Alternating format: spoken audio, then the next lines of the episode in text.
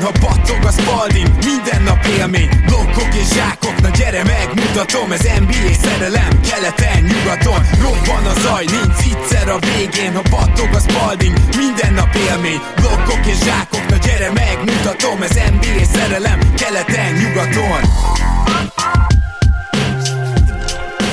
Hey jó! Szép jó napot kívánunk mindenkinek, ez itt a Rap City keleten-nyugaton podcast a mikrofonok mögött Zukály Zoltán és Rédai Gábor. Szia Zoli! Szia Gábor, sziasztok, örülök, hogy itt lehetek. A mai adás nem az overreaction lesz, ezt most felcseréltük annak érdekében, mert szeretnénk, hogyha a Pándi Gergővel tudnánk túlreagálni, ugyanis ebben a bizonyos, most már tudjátok, szombaton kijövő adásban majd a Lakers és a Cleveland is terítékre kerül, és hát mind a két csapat nagyon érdekes. Nem akarjuk tovább gurigatni most már őket, őket, és hát a kedvenc szakértünk velük kapcsolatban meg egyértelműen Pándi úr. Éppen ezért most előre kerül az az adás, amit sokan egyébként be is jósoltatok, hogy lesz. Előző héten beszélgettünk a kellemetlen meglepetésekről, most pedig a kellemes meglepetésekről, a jól teljesítő játékosokról beszélgetünk, és ezzel együtt a sorsolást is majd a Pándi úras adásban tartjuk meg, mert hogy majd szeretnénk őt megkérni, na mindegy, ez majd meglepetés marad. De hát abban próbáltam Zolival ugye megállapodni, gondolkodni, hogy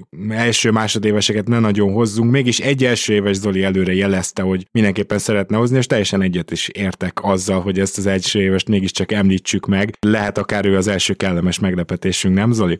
Így van, és ezért játékos ugye Franz Wagner, akit mind a ketten igazából kedveltünk a draft idején. Én abban a szempontból egy picit még nálad is optimistább voltam, hogy én láttam benne playmakinget is, és tudtam azt, nyilván nem azért feltétlenül, mert az összes egyetemi mérkőzéset néztem, de tudtam, hogy abban a rendszerben, amit ők játszottak, nem nagyon fért bele az feltétlenül, hogy az ő kezébe adják a labdát. Ő egy energy wing volt gyakorlatilag, aki, aki csinált egy kicsit mindent. Ahogy mondani szokták kint, szia Szemi, a little bit of everything, amit, amit ugye betett a közösbe, és tényleg a Michigan játékrendszere az nem tette lehetővé azt, hogy egy ilyen 10-12 pontnál többet átlagoljon, és a második évben mondjuk egyébként meg kijött a playmaking, tehát ott már abból a szempontból egy picit nőtt a felelőssége, hogy felhozta időnként a labdát, és, és ugye három asszisztot is tudott átlagolni, ami nem rossz secondary ballhandlerként, az NBA-be nyilván ehhez az is kell, hogy a Magicnek olyan a rostere, amilyen, és Sachs úgy játszik, ahogyan, mert ez is nagyon fontos az egyenletbe, meg ugye most meg is sérült, ami még fontosabb meg volt. Sérült, így van. És most a kezébe adtak gyakorlatilag a labdát a Francnak, és hát nem francozik, hanem elnézést. Én azt mondom, hogy a legkiegyensúlyozottabb ruki. Nem feltétlenül a legjobb, mert nyilván Mobley és Scotty is mutatott nekünk azért olyan dolgokat, amik őket nyilván még különlegesebb térbe helyezik, de ha az, az lenne a kérdésed ma, hogy ki a legkonzisztensebb újonc, akkor az egyértelműen Franz Wagner lenne. Számomra komoly upside is mutatott, mondom, a playmaking -el. tehát mostanában gyakorlatilag 5-6 asszisztot átlagol, a triplát nagyon jól bevágja, még időnként oda is tud állni a vonalra, volt már azért itt egymás után 6 büntetős meccse, négy büntetőt azért viszonylag sűrűn ki tud harcolni, és ugye most még 30 perc körül játszik, 50% felett a mezőnyből. Nagyon-nagyon-nagyon ígéretes játékos, Hát basszus, nyilván nagyon korán vagyunk, de lehet, hogy a végén kiderül majd, hogy ő volt a, az igazi pick, és, és nem pedig Sachs. Egyelőre afele tartunk. A, a kiegyensúlyozottságról nekem az jutott eszembe, hogy nagyon jól összehasonlítható Chris Duarte-val, a másik legkiegyensúlyozottabb rookinkkal, és nagyon hasonló játékosok is. Az a különbség, és ezért durva Franz Wagner. Tíz évvel fiatalabb.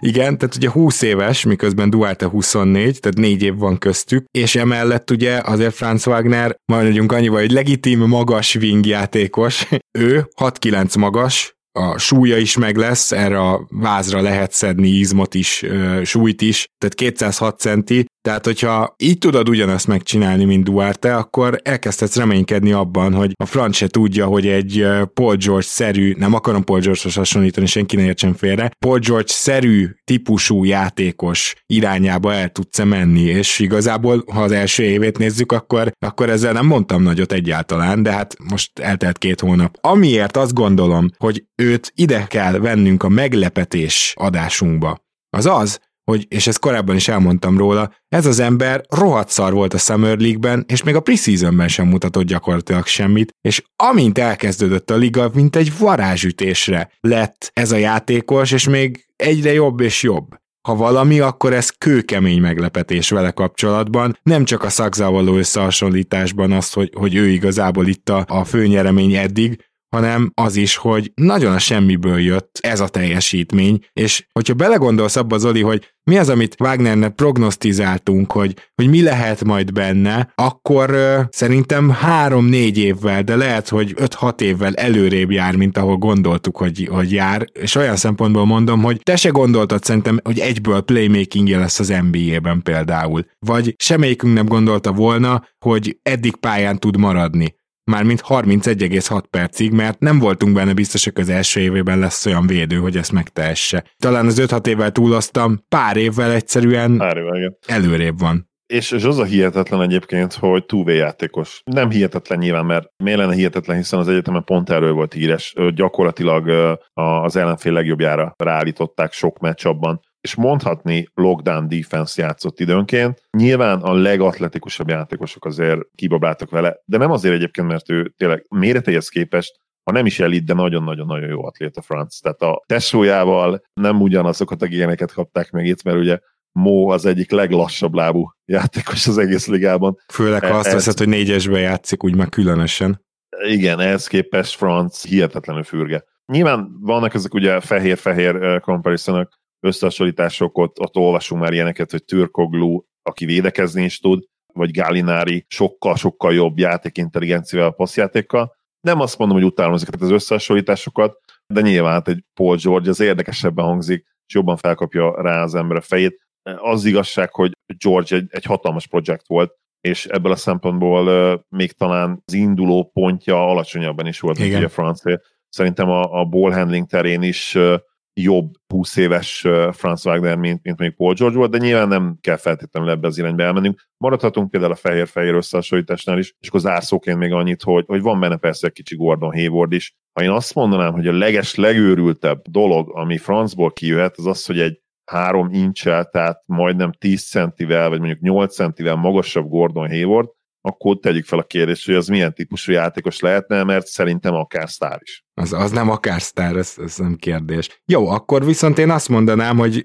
menjünk el Jared Ellenhez, és menjünk el Clevelandbe, mert azt semmiképp nem ússzuk meg, hogy róla beszéljünk egy kicsit. Jared Ellen vagy Darius Garland lesz-e szerinted ott az All-Star gálán, vagy esetleg mindkettő? És akkor most mindannyiunknak adok egy pár másodpercet, hogy felfogja, hogy mi hangzott el a számból az előbb. Igen, mind a kettőkről kell beszélnünk ma.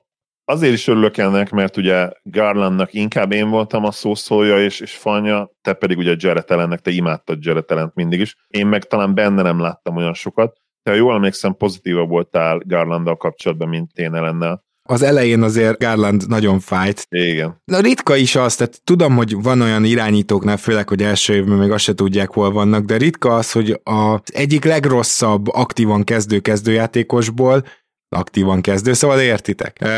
Három év alatt az egyik legígéretesebb irányító válik. Igazából nem három év alatt, hanem kis túlzással másfél, mert tudjuk, hogy az előző szezonok hogy voltak összetömörítve és hogy alakultak. Ez önmagában azért ritka, hogy így ki tud lőni valaki, mint ahogy idén Garland kilőtt. De most kezdjünk Jared Jared eddig 13 pontot átlagolt tavaly a Clevelandben 51 meccsen, tehát hogyha egyben néznénk azt a szezont, akkor is csak 12,8, 13-ot nem lépte át, most 17,3 pontot átlagol, és hát hogy lehet ez egy olyan centertől, aki gyakorlatilag csak zsákol, azért nyilván ennél többről van szó, de, de leginkább erről, még mindig nincsenek extra post még mindig nincsen igazán triplája, 0,2 dob rá egyébként meccsenként, szóval nem ez történik, hanem az, hogy egy olyan állat lett a palánk alatt, az a DeAndre Jordan-től, Dwight Howard-tól, nyilván azért Dwight howard sokkal inkább, de látott egyszerűen palánk alatti dominancia, hogy minden támadó pattanút, amit leszed, és abból nem kevés van, mert 3,4, ez is karrierje legjobbja, azt gyakorlatilag egyből vissza tud rakni, nem egyszer egyből vissza tud zsákolni. 11,2 lepattanót szed egy olyan csapatba, ahol még két magas ember kezd vele, és Kevin Love jön a padról. Emellé 1,3 blokk, nem azt mondom, hogy ez nagyon jó, de egészen jó, és egy stíl, tehát védekezésben mutatja a hatását, és rohadt jó védőcsapat most ez a Cleveland. Nyilván ahhoz képest, ahova vártuk őket, meg egészen eszetlenül jó. Jared Allen gyakorlatilag kimaxolta ezt a dobás nélküli center dolgot jelenleg Clevelandben, és én megkockáztatom, hogy, hogy lehet, hogy ott a helye az All-Star gálán. Én is őt választanám ki, főleg most az elmúlt öt meccse az egészen elképesztő volt, tehát a, olyan statisztikai fitet csinált most meg, ami ugye a modern érában csak Dwight Howardnak és Rudy Gobertnek sikerült, természetesen, mint minden ilyen big man futásnál, stat sorozatnál hozzá kell tennünk, hogy Wilt ezt lehet, hogy egy szezonon keresztül is megcsinálta, és, és neki természetesen összejött az bőven, nagyon sok sorozata volt, amikor 80% felett dobott egy 5 mérkőzéses sorozat alatt, és legalább 20 pontot, legalább 10 lepattanott, de, de a modern NBA-ben ezt csak, még Shaq sem tudta megcsinálni, az a hihetetlen, csak Dwight és Rudy Gobert. És egyébként ők jó törők is arra, amit most csinál Jared hogy tényleg kimaxolja ezt a jumper nélküli magas embert. Nagyon-nagyon hatékony, és nyilván ebbe kell Garland fejlődése is,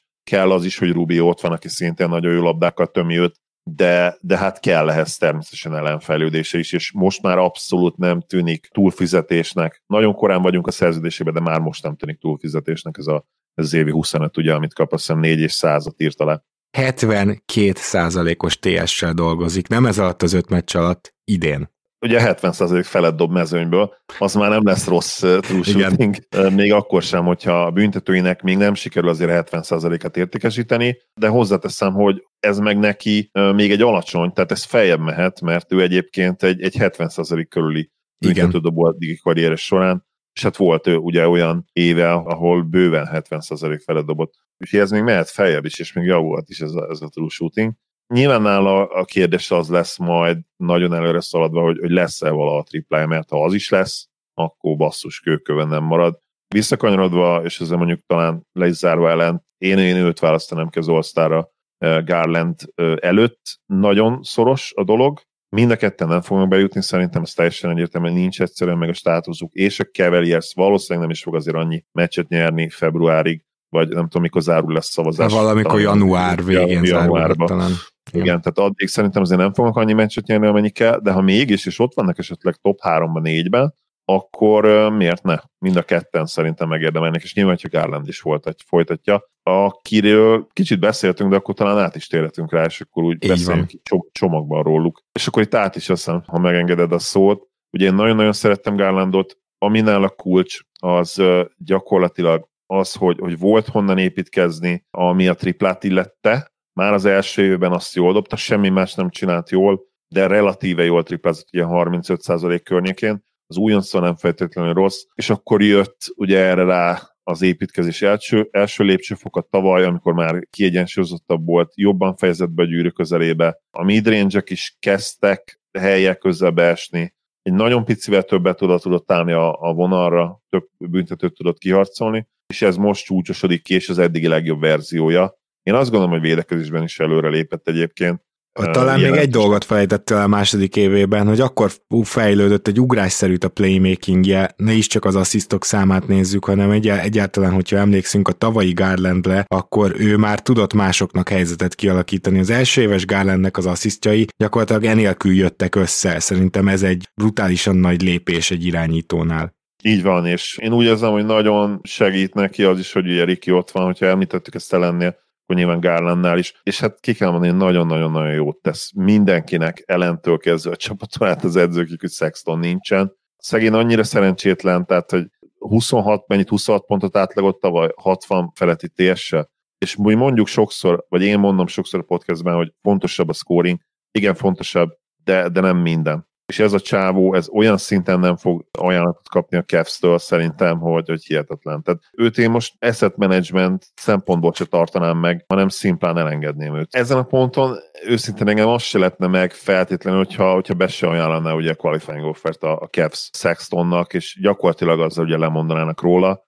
lehet, hogy befogják, és ugye asset management, és akkor megnézik, hogy a piacon mit kap, mert egyébként hatodik embernek jó lehetne, csak ha valami vele annyira nem működött, és ráadásul szerintem, és ez nyilván találgatás, ők, ők most már arra a következtetése kellett, hogy jussanak, hogy Garland fejlődésének nem jó a Sexton ott van. Nem tudom, egyetértesz velem. Hát igen, és nagyon jó, hogy a Rubio ott van. Ugye még Rubio-ról is beszélhetnénk a mai adásba, de hagyjunk valamit a Cleveland elemzésünkre szombatra. Darius garland a pályán 10,7 ponttal jobb a Cavs, és ez főleg annak köszönhető, hogy vele 110-es teljesen korrekt, offen- mint idén teljesen korrekt offenzív ratinget hoz a Cleveland, nélküle 96,5. Ouch! És még mindig egy kicsit jobbak nélküle védekezésben például. Tehát uh, annyira befolyásolja a támadójátékokat, hogy Garland pályán van-e. Nyilván azért is, mert ilyen típusú kreátoruk nincs, még Rubio sem ilyen típusú önmagában. Hát, Rubio jó passzoló, de nincs meg az a penetration benne. Nincs így van, Garland így van. Úgyhogy gyakorlatilag Garland lassan kisajátítja ezt a csapatot olyan szempontból, hogy rá és köré lehet majd építeni, meg Mobley köré, de erről úgyis sokkal többet fogunk beszélni, minden esetre kellemes meglepetéseink között ott vannak. És akkor most én egy a skála másik végén lévő játékosra szeretném folytatni. Abszolút kellemes meglepetés, és szerintem a Phoenix díjunk, majdnem Phoenix díjat mondtam, szóval a Phoenix díjunknak a már most kiemelhető győztese Marcus Aldridge, nem? Azt hiszem, hogy az ő idei szezonját még talán ő maga se várta. Ahhoz képest, amit én vártam tőle, nyilván sokkal jobb, tehát ez nem kérdés. Viszont azt én még azért látni szeretném majd, hogy az advanced statok terén, amikor kijönnek az első komolyabb advanced statok, hogyan néz ki. Nyilván, hogyha együtt játszol Harden, is együtt játszol Kédivel, ugye a percén nagy részét, ha jól láttam, hogy a mai éjjeli meccsen is így volt, ezzel a kettővel tölti a pályán, természetesen megkönnyíti a dolgokat, és ha valamit egyébként alul értékeltem, vagy alul értékeltünk Eldridge kapcsolatban, az pont ez volt, hogy ott lenni tényleg Durant és Harden mellett a pályán, egy olyan játékosnak, akinek a midrange játéka azért egykoron nagyon-nagyon erős volt, és idén szintén az, tehát ezért nem menjünk el. Az, igen, tehát a, valószínűleg, valószínűleg ezt, ezt értékeltem alul. Tehát mivel védekezésben annyira ergyának vártam őt, azt gondoltam, hogy ilyen Blake Griffin szerepbe lesz, és nem is tud majd annyit pályán tölteni, amennyit kéne. De közben meg viszonylag jó, ez nem igaz, hogy viszonylag jó, de ezért is várom az adventstatokat, de nem annyira hulladék mondjuk védekezésben, mint amit Igen. vártam, és ezért pályán tud lenni 20 plusz percet, és az nem volt számomra kérdés, hogyha megint visszacsatolok, ott vagy Durant és Harden mellett a liga két gyakorlatilag legveszélyesebb szkórerek között, akkor persze, hogy be fogod dobni 36 évesen is azokat, 46 évesen is bedobná azokat, mm. amiket ő elvállalt. Tehát ebből a szempontból meg mondjuk láthattuk is volna ezt jönni valamilyen szinten. Hát de, igen, de, de azért... Talán azért, azért nem, mert a védekezést nem gondoltuk, hogy Igen, tehát lehet hogy pályán lehet tartani, ezt nem gondoltuk, de azért a másik dolog az, hogy igaz, hogy kisebb ugye nyilván a volumen, mint amikor franchise player volt, de ettől függetlenül muszáj végigmondanom ezt a sort, mert, mert ez ilyen történelmi szinten is egészen elmebeteg. A hosszú kettest, úgymond, 16 láptól a három pontos vonalig számolja a basketball reference, úgyhogy azért itt sok minden van, de tudjuk, hogy Oldrich tényleg ilyen félig rálép a vonalra kategóriájú hosszú ketteseket dob, 58 százalékkal, egészen elmebeteg, 10 és 16 láb között 53,5 százalékkal, floater távolság 55 százalék, és gyűrű közelében 77. Egy hát, ilyen sort bármilyen játékos tudjon produkálni, arra gyakorlatilag nincs példa. Nincs, mert ugye ez Dirk és MJ, ugye a két legjobb midrange shooter all time, az náluk is jobb. Ugye MJ-nél ezt mindig sajnálom, hogy nincsen feltétlenül statunk erről, de egyszer csinált valaki egy ilyen projektet, hogy kigyűjtötte például a playoff meccsének az összes midrange dobását, ha jól emlékszem, és, és valami 50% feletti százalékot, tehát Törknél is jobb, úgyhogy ezt kimondhatjuk szerintem, meg ugye a, a szemteszt is ezt mondja, hogy MG a legjobb, minden idők legjobb midrange shootere, aztán jön Dirk, és hát ha ezt az idei szezon veszik, akkor, akkor akár ez lehet minden idők legjobb, százalékosan nyilván midrange szezonja, mert ilyen számokat gyakorlatilag lehetetlen produkálni, tehát ezek 2K számok, számítógépes játékszámok. Igen, viszont azért ne felejtsük azt el, hogy csak 23 meccsnél járunk, abból 6, 6-on kezdett, és ugye 23 és fél, lassan 24 percet tölt a pályán. Tehát ezt hozzá kell számolni, de azért nem arról van szó, hogy ez olyan kevés, hogy, hogy már itt a Igen. kis mintát okoljuk, tehát ez félelmetes volt az elmúlt két hónap Oldrich-tól. Például a rekordoknál bőven kvalifikálna, tehát ez már az a, az a szint, meg az a dobásmennyiség, amivel bőven kvalifikált, és ténylegesen kimondhatjuk, ha ezt így folytatja, hogy ez lehet minden idők legjobb midrange szezonja. Tíz és fél dobása van meccsenként, tehát bőven, hát, bőven. Nem kevés, igen, bőven.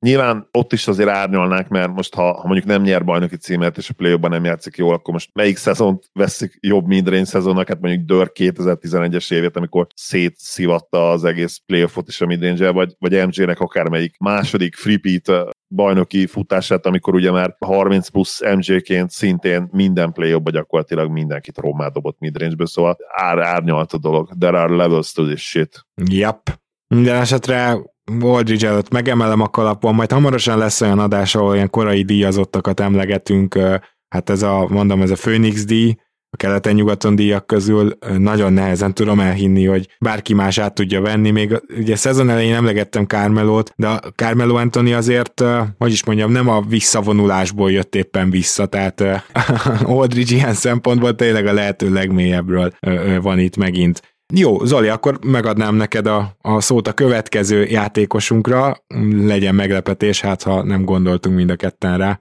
Ugye felírtam magamnak egy másodévest is, Desmond Bain-t, akiről most akkor lehet, hogy nem fogunk beszélni, de... Jön majd az elsődleges másodéves adás, igen. igen.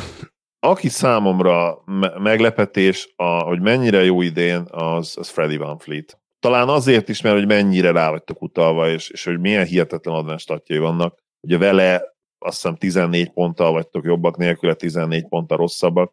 Hihetetlen, hogy mennyire függ tőle az idei Raptors, és hát ki kell emelni, hogy nagyon-nagyon jó. A tavalyi szezon után szerintem visszatalált arra a Freddy Van Fleet vonalra, ami, ami őt igazán nagyjá tette. Nyilván persze leegyszerűsítik is a dolog azzal, hogy, hogy sokkal hatékonyabb idén a mezőnyből, ugyanannyi pontot átlagol egyébként, de kevesebb dobás kísérlettel. Érdekes módon triplája, nem, nem is érdekes, de megint ilyen 40% közelébe van. Tőle ezt vártuk volna, nekem nagyon-nagyon kilógő most az idei Raptorsból, mint, mint Impact játékos. Ez is se bánnám, hogyha elcserélnétek valami nagyon jó kis csomagért, mert szerintem ő már azért 27, ugye most 28 lesz. Valahogy kilóg nekem a projektből, és nagyon jó értéket lehetne most kapni érte, meggyőződésem. Ez kétségtelen. Ami nála érdekes, és te figyelmedet is elkerülte, az az, hogy ugye neki eddig még abba az, azokban a szezonokban is, amikor 6 assziszt fölött átlagolt, ilyen kettő körül volt a turnover, azért most 3,2 az egy nagyon nagy ugrás, és a másik érdekesség az az, hogy gyakorlatilag ezt a hatékonyságát annak is köszönheti, hogy tavaly, bár még volt Lauri, de tudjuk, hogy rengeteget hiányzott, és sokszor ugye váltották egymást. Tehát tavaly, amikor egyedül ő próbált meg irányítani, akkor azért a hatékonyságán is meglátszott ez, hiszen saját magának kevésbé tud helyzeteket kialakítani. Van ebben azért bőven még fejlődni valója, csak nem biztos, hogy mondjuk egy ennyire alacsony, rövidkarú játékos ezt, ezen még tud bármit is fejleszteni. Viszont amikor ő a leges legjobbnak tűnt, az mindig is, vagy Lauri, vagy Kawai mellett volt, vagy mindkettőjük mellett, ugye, azzal arra akarok célozni, hogy Fred Van egy olyan típusú irányító, aki valójában a legjobb szerepe az, hogyha ő secondary playmaker. És idén gyakorlatilag akár Sziakamot, akár OG-t, akár Barnes nézzük, sokat tud az lenni. Nem azt mondom, hogy kizárólag az, tehát Fanfleet kezében bőven van a labda, de egy nagyon jó egyensúlyt sikerült találnia ebben a stábnak, és Fanfleet sokat játszik így off the ball, vagy mint második számú playmaker, ami azt jelenti, hogy ha lerobban az ISO vagy az első szándékú játék, akkor odaadják Fanfleetnek, hív egy pick and és akkor az indul el. Tehát eh, erre gondoljatok, és Fanfleetnek ez a szerep baromi jól áll, és igazából nem az van, hogy ő fejlődött, most már nem igazán hiszek ebben, hogy ő most sokkal jobb játékos lett tavaly óta, az van, hogy most megfelelő szerepben van, és még mindig-mindig nagyon jó védő. Ami egyébként tényleg az ő, ő talán a leghihetetlenebb jó védő az egész ligában, mert néha a lassú, magas játékosokra mondjuk azt, hogy hihetetlen, hogy ő jó védő, de mondjuk annyira intelligens egy Margasol, hogy mindig jó helyen volt. Most egyértelműen Fred Van Vliet az a top 20-as, 25-ös védő, aki a legmeglepőbb, hiszen alacsony, nincsen hosszú karja, mégis egészen elképesztő energiákat és agyat tesz bele a védekezésbe. Összességében ebből is jön az impact, amit mondtál, tényleg 14 ponttal jobbak vagyunk vele a pályán, ami bődületes és brutális, főleg egy 50% alatt, éppen hogy alatt lévő csapatnál. Úgyhogy nagyon kellemes meglepetés, de szerintem inkább a rendszer terméke ez a meglepetés, mint sem Fanfleeté. Szerintem viszont menjünk is tovább akkor Freddyről. Milyen olyan kellemes meglepetés van még, Zoli, akiről mindenképpen szerinted szót kéne ejtenünk? A Miles Bridges, amikor korábban a mai adásban pedzegetted, hogy próbáltad egy kitalálni, hogy kit hozhattam még, akkor nyilván rá is gondoltál. Abszolút. elgondoltál. Én az ő játékát nem azt mondom, hogy szerettem egyébként a játékot, mert ez nem igaz. Tehát a, az ő játékstílusa nem, alapvetően nem feltétlenül az a játékstílus, ami nekem bejön, mert ő nem, nem a világ legintelligensebb játékos, hanem egy buta játékos, de kicsit az volt az érzésem végig az első három évében, és hát főleg ugye a sophomore év, évétől és a tavalyi harmadik évtől, mert ugye az újonc évben azért nem játszott, egy, nem volt egy akkora hűden, hűden szerepe. Szóval az volt az érzésem, hogy, hogy ő próbál mindent csinálni, és ő próbál egy all játékos lenni, de anélkül, hogy igazából meglennének még az all skilljei. És túl sokat vezette a labdát, mert tavaly nekem egy picit tehát erős volt, és olyan dolgokat is megpróbált, ami nem feltétlenül ilyen, ilyen high IQ, nem feltétlenül a legokosabb megmozdulások, de ez is vezetett ahhoz, hogy megmutatta számomra, hogy, hogy benne ballhandlerként azért lehet komoly potenciál. És ez nyílt ki idénre, és ha még visszaugrunk a tavalyi évre, akkor azért itt nem mindenki értett egyet ebben finoman fogalmazva, a hallgatóink közül sem, de azt gondolom, hogy, hogy az idei évre azért látszik, hogy, hogy fejlődött, de hogyha mögé nézünk azért a számoknak, az is benne, hogy többet játszik, magasabb usage rate és azért még mindig nem győzött meg engem teljesen, hogy benne all vagy star potenciál van. Minden esetre nagyon jó meccse is vannak már. Itt azért kulcs ez, mert, mert ha, ha lehozol 5-8-10 sztár meccset gyakorlatilag, amit ő idén már lehozott, akkor egyébként a szar meccseid más kategóriában, más polcra kerülnek nálam. Tehát megmutatod, hogy 8-10-szer, hogy te nagyon jó tudsz lenni, akkor én elhiszem azt, hogy te adott esetben később tényleg egy egész szezonon át jó tudsz lenni. És itt tart Bridges, tehát nem érkezett még meg úgymond, de még egy kicsit magabiztosabbak lehetünk vele kapcsolatban, és ezért szerintem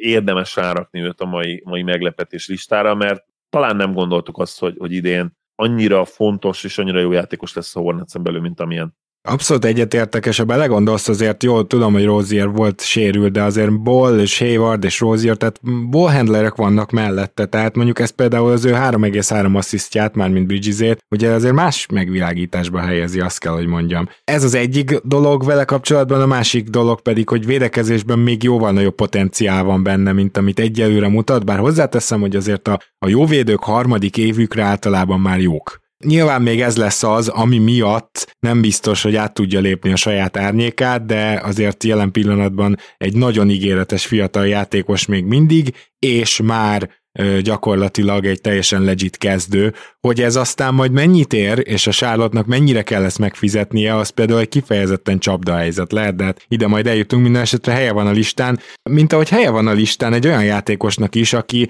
most nyilván nem véletlenül nem hozunk sztárokat, kevés sztár szolgált pozitív meglepetéssel, de hogyha azt mondom neked, Zoli, hogy az All-NBA tímeket össze kéne állítanod, és Embiid még nem játszott eleget, akkor ugye három centerünk kéne, hogy legyen, és a szokásos Jokic, Gober, Embiid hármas, emiatt kiesik. Ki az, aki becsúszik Embiid helyére szerinted? Mert szerintem ez az a játékos, akiről beszélek. Egy olyan valaki, aki volt már All NBA csapattagja, én úgy emlékszem, vagy legalábbis évekig nagyon sokszor megfontoltuk őt. Nem rendőrre gondolsz. Nem, nem, nem, nem, nem. A nagy visszatérőnk azt szerintem nem más, mint Carl Anthony Towns. Towns, nem rossz, igen.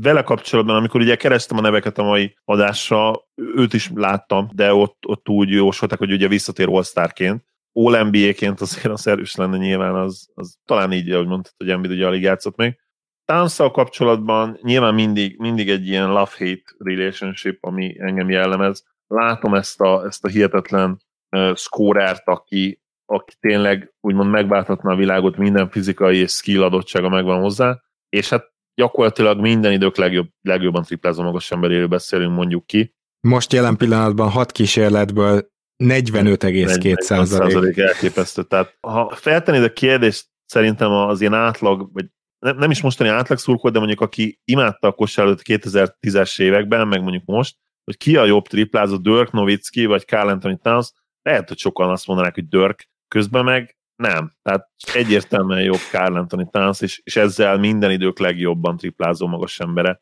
Főleg, hogyha centerre szorítkozó nyilván, mert ha erőcsatárokat is nézzünk, akkor azért már sokkal-sokkal árnyaltabb a kép. És mindezt egy olyan évben, ahol az egész liga rosszabbul dobja a triplát, és azt is hozzátenném, hogy azért extra Carl Anthony Towns lista helye, legalábbis nálam, mert ugye ő kevesebb pontot átlagol, mint például tavaly, kevesebb lepattanót, kevesebb asszisztot, de ez nem másért van, mint a kisebb usage miatt, amit ugye Edwards és a most már egészséges D'Angelo Russell folyamatos jelenléte indukál. Viszont cserébe hatékonyabb, cserébe például gyakorlatilag minden másban hasonló százalékkal tud működni, és én azt gondolom, hogy védekezésben ő is azt a jó arcát mutatja, amit láttunk egy, emlékszel kb. két hónapra, három hónapra, volt egy ilyen, egy ilyen fél szezon körülbelül, amikor mondtuk, hogy hm, igen, Towns előrelépett védekezésben, ez a Minnesota nem tudna jól védekezni, csak azért, mert mindenki más körülötte jó. Ahhoz azért, mint ahogy Jokicsnál is mondtuk, hogy fejlődnie kellett védekezésben idénre ahhoz, hogy a Denver jól legyen védekezésben, ezért Stansról is mondjuk el, hogy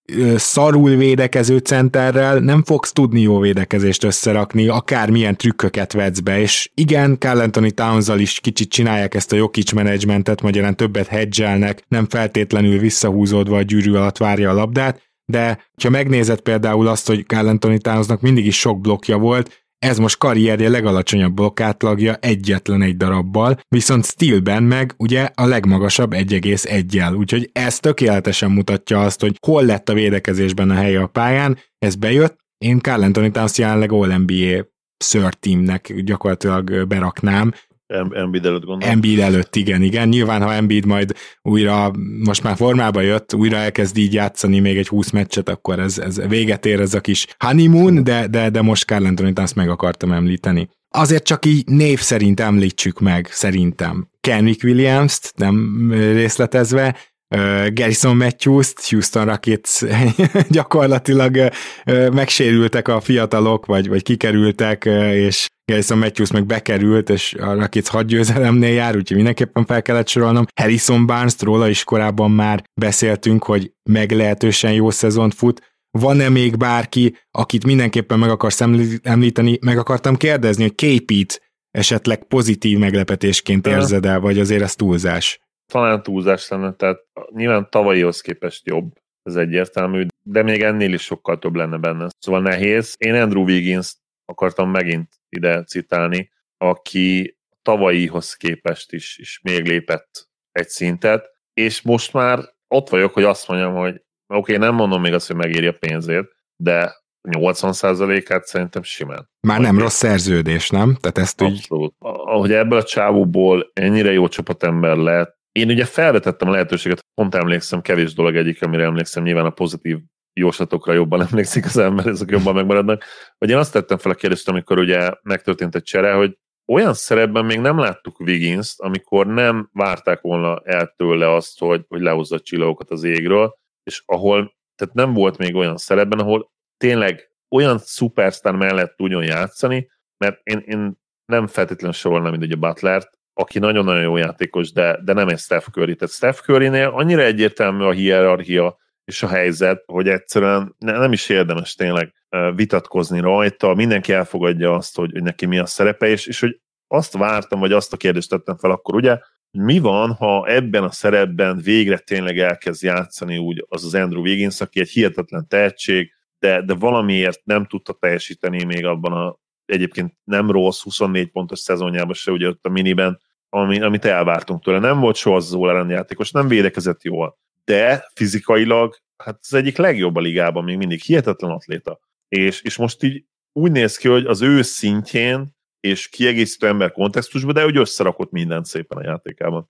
És ott tartunk, hogy, hogy egy nagyon-nagyon értékes kiegészítő ember.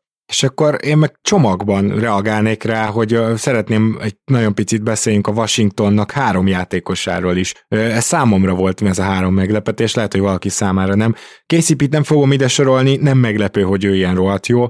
Évek óta mondjuk, hogy KCP nagyon jó, egyből mondtuk, hogy hiányozni fog a Lakersnek, pontosan ez történt. Én, én azt gondolom, hogy őt mi jól értékeltük. Viszont az, hogy Montres Harrell gyakorlatilag egy egyik legjobb szezonját hozza le, azt mondhatom és most kivételesen nem bődületes mínuszos a pályán, azért ez elég extra, de még extra talán Kai Kuzmának az igaz, hogy 35%-kal triplázik, tehát a legfőbb feladatát ilyen közepesen látja el. Kai Kuzma azonban teljesen pályán tartható, tényleg sok percet is játszik, védekezésben nem jó, de nem rossz, olyan ez az a Kai Kuzma, aki kellett volna a Lakersnek mellesleg, csak hát nyilván egy LeBron csapatban nem mindig tudod egyetem bedobni magad, nem mindig tudsz egyáltalán felérni arra a szintre. A harmadik pedig, amit meg akartam említeni velük kapcsolatban, az Danny Avdia, és elsősorban Avdia védekezése, amiről már korábban beszéltünk, de Szóval az a helyzet, hogy ez az ember védekezésben idénre akkor átugrott, amit szerintem a legelvakultabb rajongói sem gondoltak volna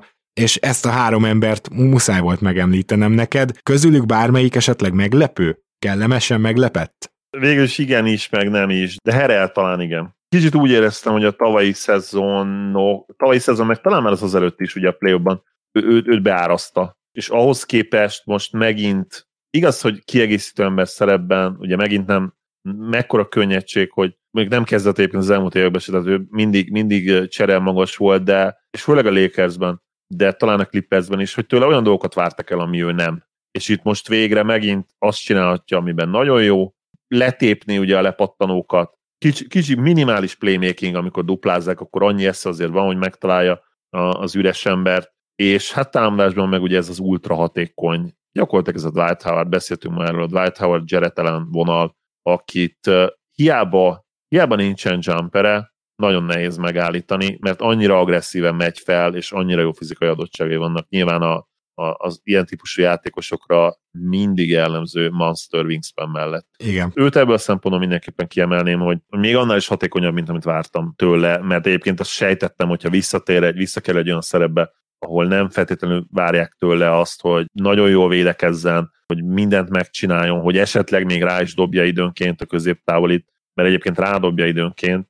Hozzáteszem a Mavericks ellen triplájánál ott majdnem lerúgtam az új tévémet. Nem is az, hogy leketyegett az óra, úgy állt bele, hogy és, és cson nélkül bazd meg. Na mindegy, Herrel nem triplázott, tehát azt se lehet rá, róla mondani, hogy rossz triplázó, nem triplázó, és persze, hogy bebassza a meccsen. Mindegy, Szerintem egy, egy bedobott kísérlete van. Igen. Körülbelül ellenünk. Próbáltam egyébként a Chicago Bullsból is választani valakit erre az adásra. Tulajdonképpen mindenki a tudása már korábban megmutatott maximumát hozza, tehát ők csapatként nagyon jók, de most de már DeRozanra nehéz azt mondani, hogy meglepő, amikor mindig is ezt csinálta, csak nem volt ilyen jó csapatban. Tehát úgy értem, az elmúlt két évben a Spursben is ezt csinálta, csak most jobb csapat van körülötte. Ez, ez is érdekes, hogy az ember keresi úgy a pozitív meglepetéseket, hogy aki tényleg meglepte, akkor azért nem sokat talál. Például Zsuha idejének is imádom az idei szezonját, de azért ez nem meglepő vele kapcsolatban, főleg ilyen nyári olimpiai teljesítmény után. Tehát tudjuk, hogy mennyire jó játékos Úgyhogy ezek az érdekes dolgok, hogy itt a kiválasztásnál azért nem volt könnyű egyébként olyan játékosokat találni, akik egyértelműen felfele kiugranak. Nyilván Desmond bain és egyébként gondolom, hogy Cole Antonit is ezért elvetettük, hiszen ők most másodévesek, róluk majd lesz részletesebben szó. Említés szintjén még bárki neked?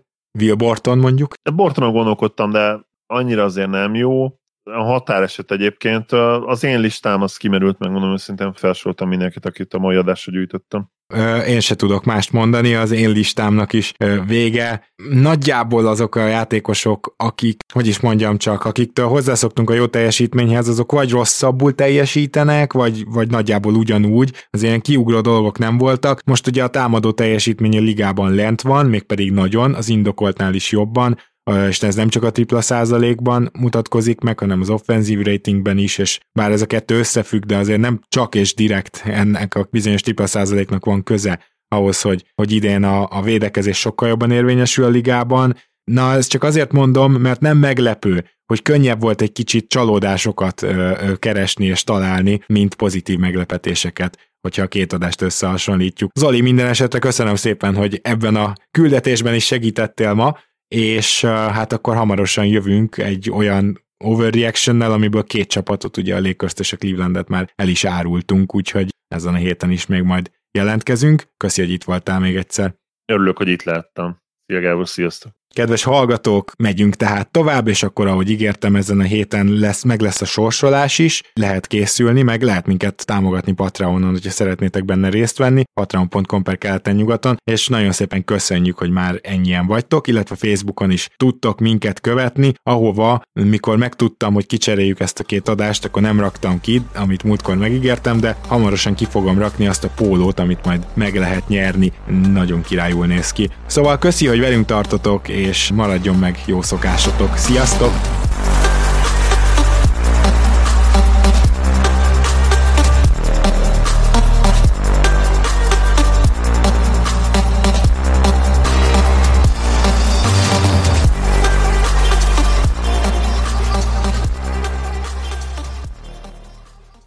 Ha más podcastekre is kíváncsi vagy, hallgassd meg a Béton műsor ajánlóját.